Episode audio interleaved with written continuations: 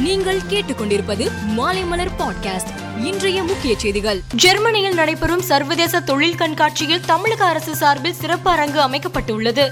தமிழகத்தில் தொழில் தொடங்க உள்ள வாய்ப்புகள் பற்றி அந்த அரங்கில் தெளிவுபடுத்தப்பட்டுள்ளது.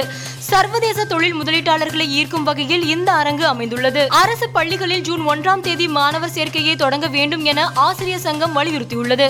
எதிர்வரும் காலத்தில் அரசு பள்ளிகள் மற்றும் தனியார் பள்ளிகளுக்கு மாணவர் சேர்க்கையினை ஒரே நாளில் தொடங்க நடவடிக்கை எடுக்க வேண்டும் என்றும் கூறியுள்ளது. அரசு விரைவு பஸ்கள் சுத்தம் செய்யப்படாமல் குப்பை கிடந்தால் ஒன்பது நான்கு நான்கு ஐந்து பூஜ்ஜியம் ஒன்று நான்கு நான்கு நான்கு எட்டு என்ற வாட்ஸ்அப் எண்ணில் புகார் செய்யலாம் என அரசு விரைவு போக்குவரத்து கழகம் தெரிவித்துள்ளது.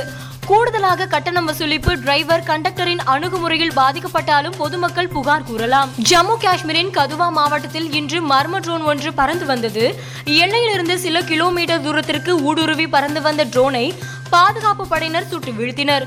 அதில் இருந்த காந்த குண்டுகள் மற்றும் கையெறி குண்டுகளை செயலிழக்கச் செய்தனர். ஆதார் கார்டு நகல் தவறாக பயன்படுத்தலாம் என்பதால் ஆதார் ஆணையத்தின் அங்கீகாரம் பெறாத நிறுவனங்களிடம் ஆதார் நகலை வழங்க வேண்டாம் என பொதுமக்களுக்கு மத்திய தகவல் தொழில்நுட்ப அமைச்சகம் புதிய அறிவுறுத்தலை வழங்கியிருந்தது. இந்த செய்தி இன்று சமூக வலைதளங்களில் வேகமாக பரவி தகவல் திருட்டு தொடர்பான பீதியை ஏற்படுத்தியது. இதையடுத்து தனது அறிவுறுத்தலை தகவல் தொழில்நுட்ப அமைச்சகம் திரும்ப பெற்றது. இலங்கையில் அதிபர் கோத்தபய ராஜபக்சேவுக்கு எதிரான போராட்டத்தில் ஈடுபட்டவர்கள் தடையை மீறி அதிபர் மாளிகை நோக்கி முன்னேறினர். போலீசார் கண்ணீர் புகை குண்டுகளை வீசியும் தண்ணீரை பீச்சி அடித்தும் கூட்டத்தை கலைத்து நிலைமையை கட்டுக்குள் கொண்டு வந்தனர். நேபாளத்தில் நான்கு இந்தியர்கள் உட்பட இருபத்தி ரெண்டு பேருடன் மாயமான விமானம் கண்டுபிடிக்கப்பட்டது.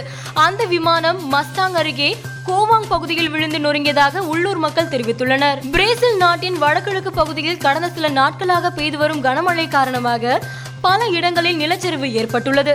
இதில் முப்பத்தி ஐந்து பேர் உயிரிழந்துள்ளனர். விராட் கோலி ஒட்டுமொத்த கிரிக்கெட் வாழ்க்கையில் செய்த தவறுகளை விட இந்த ஐபிஎல் போட்டிகளில் அதிக தவறுகளை செய்துவிட்டதாக முன்னாள் அதிரடி பேட்ஸ்மேன் வீரேந்திர சேவாக் தெரிவித்துள்ளார்.